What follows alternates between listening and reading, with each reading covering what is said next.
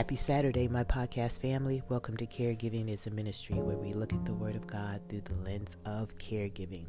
Yesterday, we talked about how God has got this, meaning the situation, our season of caregiving. Today, we've learned, or we're going to learn, that God's got us, God's got you. And it's coming from Romans 12 19 21. I'll be reading from the New American Standard um, Bible, and I'll probably be using that Bible or that version um, for the duration of this series. And it reads Never take your own vengeance, beloved, but leave room for the wrath of God. For it is written, Vengeance is mine, I will repay, says the Lord. But if your enemy is hungry, feed him, and if he is thirsty, give him a drink. In so doing, you will heap burning coals on his head. Do not be overcome by evil, but overcome evil with good. I'm sure many of you have heard the last part of that um, verse, right? Verse 21, I should say. Overcoming evil with good. It rolls off the tongue really well, but hard to put it in application, don't you think? I mean, how many of you could actually be nice to someone who is intentionally being mean to you? It takes a special person.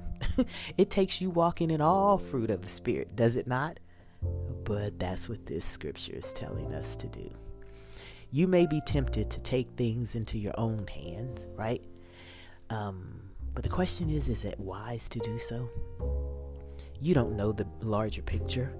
God does. That's why He doesn't need you to get involved that way. Today's scripture reminds us that no matter our circumstances, you know, how badly we may be treated by our loved one, that God will ultimately repay the sacrifice that we're making in humbling ourselves in this situation.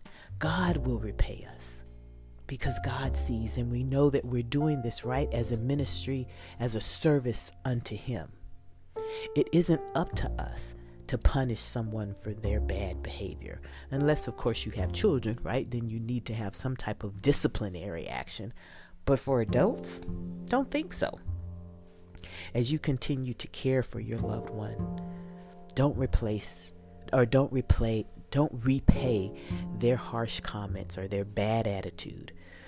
You don't repay it with the same because then you're escalating the situation. And what type of an environment then are you creating? not one of peace, but instead remember you have the fruit of the spirit of peace, right? And so you usher in peace with your very presence, and so you de escalate the situation.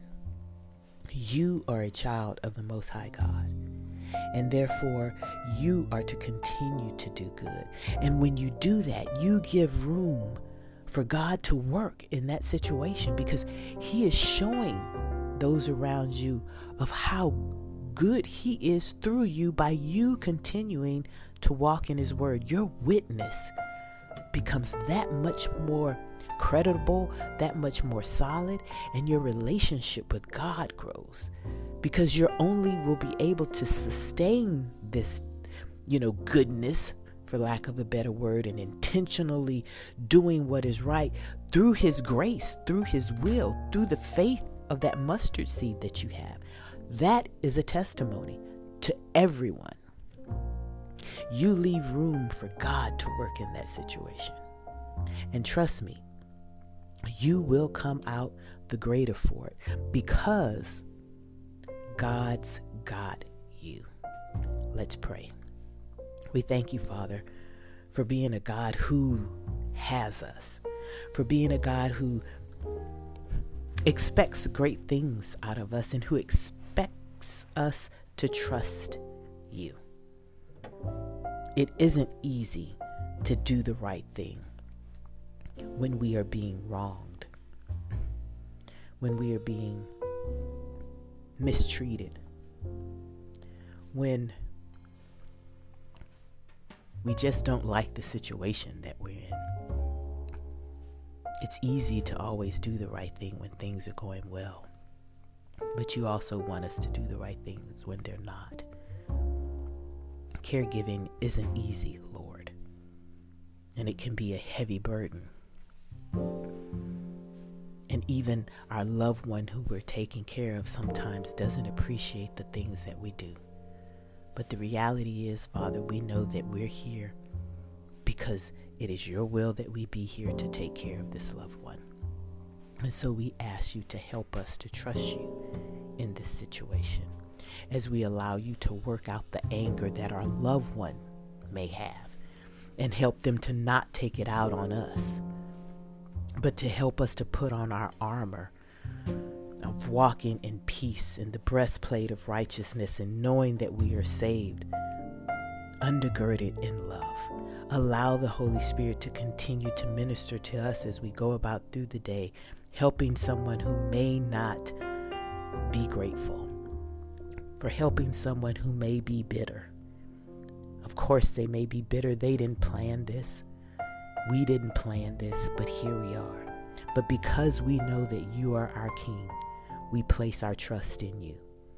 And so we thank you for being a God who's got us always in the palm of your hand. We love you, we praise you. And this we ask in Jesus our Savior's name. Amen.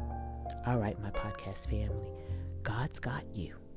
Now go and minister the act of caregiving in His name. Bye.